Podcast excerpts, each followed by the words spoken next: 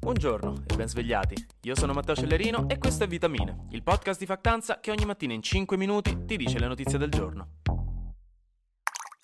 Il dramma economico britannico di ieri si è infittito. Vedi come cambiano in fretta le cose quando si parla di soldi. Vi avevo detto che l'economia inglese era scattata in piedi perché qualcuno gli aveva messo una puntina sulla sedia e la puntina era l'annuncio della Premier Liz Truss di una misura economica per abbassare le tasse ai ricchi e aumentare il debito pubblico. Ecco, questa cosa, come vi dicevo, non è piaciuta a nessuno, quindi la sterlina ha perso molto valore e i titoli di Stato britannici pure, e quindi erano aumentati i tassi di interesse. La novità succulenta, che fa capire che probabilmente questa proposta non sia stata la più brillante da un punto di vista di stabilità economica, è che la Banca d'Inghilterra ha annunciato che comprerà nelle prossime due settimane 65 miliardi di sterline di titoli di Stato inglesi per provare a metterci una pezza. Ed è una notizia molto grossa, perché di solito le banche centrali non fanno così, seguono i loro piani, non reagiscono alle misure politiche del governo. Se la banca centrale inglese interviene ora in questo modo, dopo che tra l'altro aveva detto nei giorni scorsi che non lo avrebbe fatto, significa che c'è un bel po' di maretta. Vi spiego un attimo come funziona in generale questo discorso, che lo so che queste cose di economia sono macchinose, i dettagli tecnici annoiano pure me, ma tranquilli, ci penso io a voi. I titoli di Stato sono dei prestiti che uno Stato emette per finanziare la la propria spesa pubblica. È un debito per avere soldi e questi soldi glieli può dare un po' chiunque, aziende, persone come noi, banche, eccetera. In pratica lo Stato inglese emette titoli di Stato, io li compro, quindi do i soldi allo Stato inglese e lo Stato inglese mi ripaga questo debito nel corso di alcuni anni, con gli interessi. Gli interessi sono quelli che ci guadagno io per avergli prestato i soldi e il tasso di interesse dipende dalle probabilità che lo Stato possa ripagarmi indietro. Se uno è uno Stato forte tipo la Germania, io rischio poco a prestargli i soldi, quindi il tasso di interesse è basso. Se li presto a mio zio che so che se li gioca tutti alle slot machine del baretto sotto casa, gli chiedo un tasso di interesse più alto perché il rischio che non mi ripaghi indietro è alto, quindi gli chiedo più soldi per bilanciare il rischio. Ed è esattamente quello che è successo qui. Dopo l'annuncio della nuova misura economica, lo Stato inglese è diventato mio zio che gioca alle slot machine e i tassi di interesse sul debito pubblico sono aumentati. E questo non va bene perché rende molto più incerta l'economia, più costose le cose e rischia di causare gravi problemi. Quindi la banca centrale, comprando molti titoli di Stato, aiuterà a stabilizzare la situazione perché ne aumenterà un po' il prezzo e a sua volta questo abbasserà il tasso di interesse, visto che il problema era che molti investitori stavano invece vendendo i loro titoli di Stato perché non si fidavano più.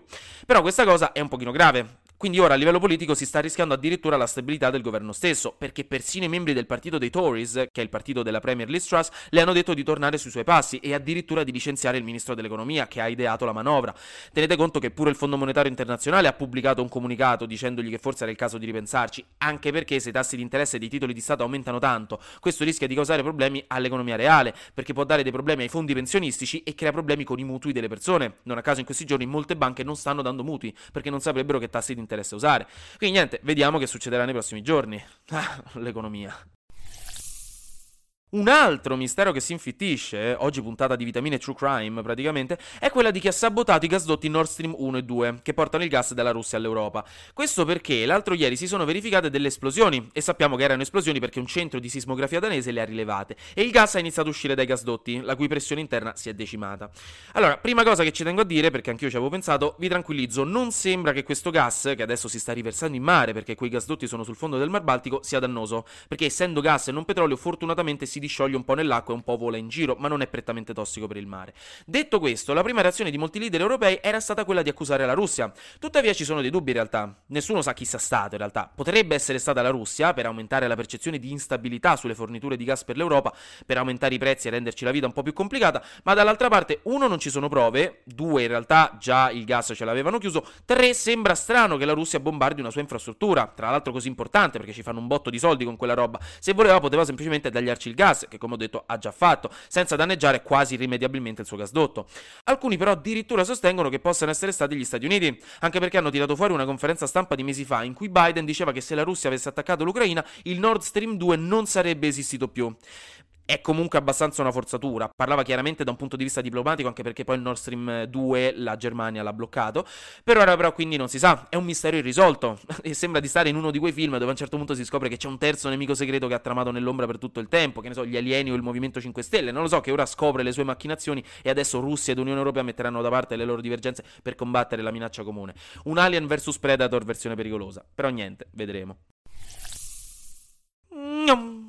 Flash News. In Liguria ha fatto scalpore la proposta di Fratelli d'Italia di introdurre in ogni ospedale dove si pratica l'aborto degli sportelli pro vita, quindi anti-aborto gestiti da volontari, vicino a dove vanno le persone che vogliono abortire, fondamentalmente per fare pressione a non abortire. Tra l'altro questa cosa segue la polemica del giorno prima, dove i membri di Fratelli d'Italia alla regione Liguria erano stati gli unici ad astenersi alla votazione di un documento in cui la giunta regionale si impegnava a far rispettare la legge 194, che è quella sull'aborto, in tutta la regione, quindi non benissimo. In Florida è ufficialmente arrivato l'uragano Ian, che già a Cuba aveva fatto due morti e causato un blackout generale. È uno degli uragani più forti da decenni, dicono lì, e sta causando danni molto grossi, con allagamenti e distruzioni, 2,2 milioni di persone senza energia e sotto piogge torrenziali. Nonostante in questo momento comunque abbia diminuito la sua forza, è a livello 1 su 5, ma comunque in bocca al lupo ai cittadini della Florida. Infine, la nazionale danese di calcio ha svelato le nuove divise per i mondiali del Qatar e sono divise di protesta verso gli organizzatori dei mondiali e il governo qatariota, criticati per il loro trattamento dei migranti lavoratori che hanno costruito gli impianti per i mondiali in condizioni di sicurezza pessime e spesso fatali. Finiamo al volo con due belle notizie per prepararci al weekend. I test per una nuova medicina contro l'Alzheimer, il lecanemab, sono andati molto bene, perché chi ha preso la medicina nelle fasi iniziali della malattia ha visto un declino delle facoltà cognitive del 27% in meno rispetto al gruppo di controllo che ha preso solo il placebo. Può non sembrare tanto, ma si tratta in realtà di un passo storico per la lotta alla malattia. Dall'altra parte, invece, negli Stati Uniti continua a scendere la mortalità per i tumori. Sono 18 milioni le persone sopravvissute al cancro ora nel paese e si stima che aumenteranno sempre di più nei prossimi anni, fino a 26 milioni nel 2020. 2040, considerando che nel 1971 questo numero era 3 milioni. Quindi bene, bene, bene, bene, bene. Anche oggi grazie per aver ascoltato Vitamine. Noi ci sentiamo domani perché sarà successo di sicuro qualcosa di nuovo e io avrò ancora qualcos'altro da dirvi. Buona giornata.